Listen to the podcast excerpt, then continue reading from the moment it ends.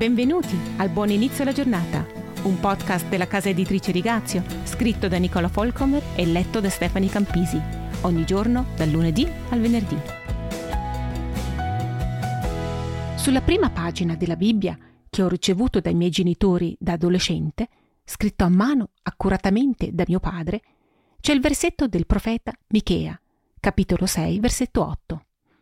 O uomo, egli ti ha fatto conoscere ciò che è bene.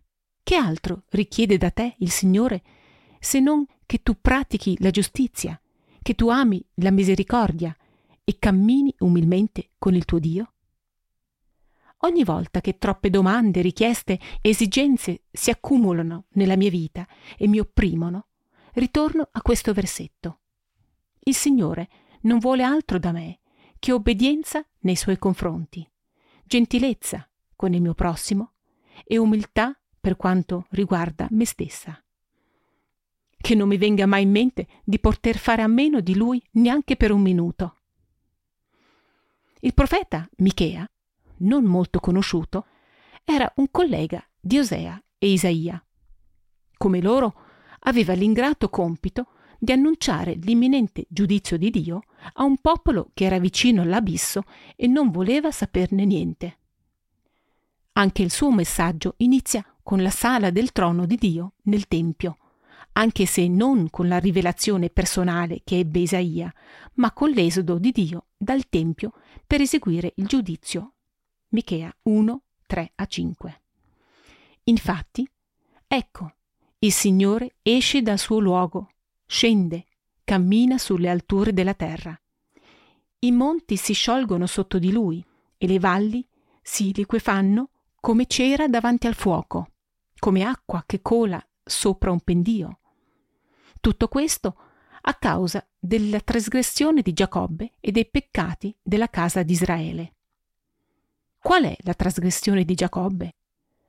Non è forse Samaria? Quali sono gli alti luoghi di Giuda? Non sono forse Gerusalemme?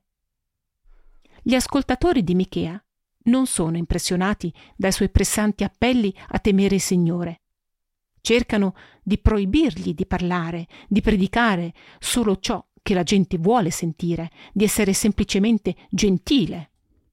Non profetizzare, ripetono.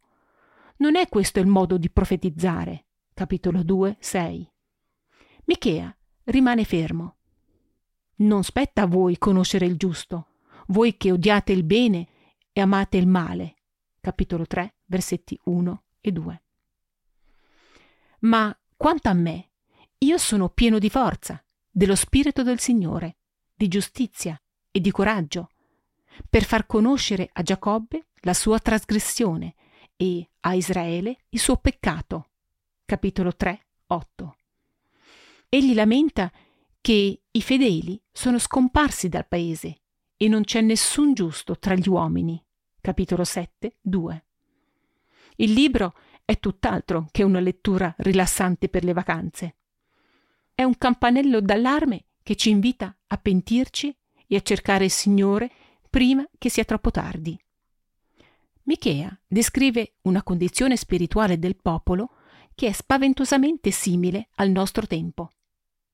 Ci aiuta anche a riconoscere e a giudicare i segni dei tempi con gli occhi di Dio, in modo da vegliare e pregare e quando ci sono le occasioni, aprire la bocca per indicare ai nostri prossimi la strada che porta al Signore.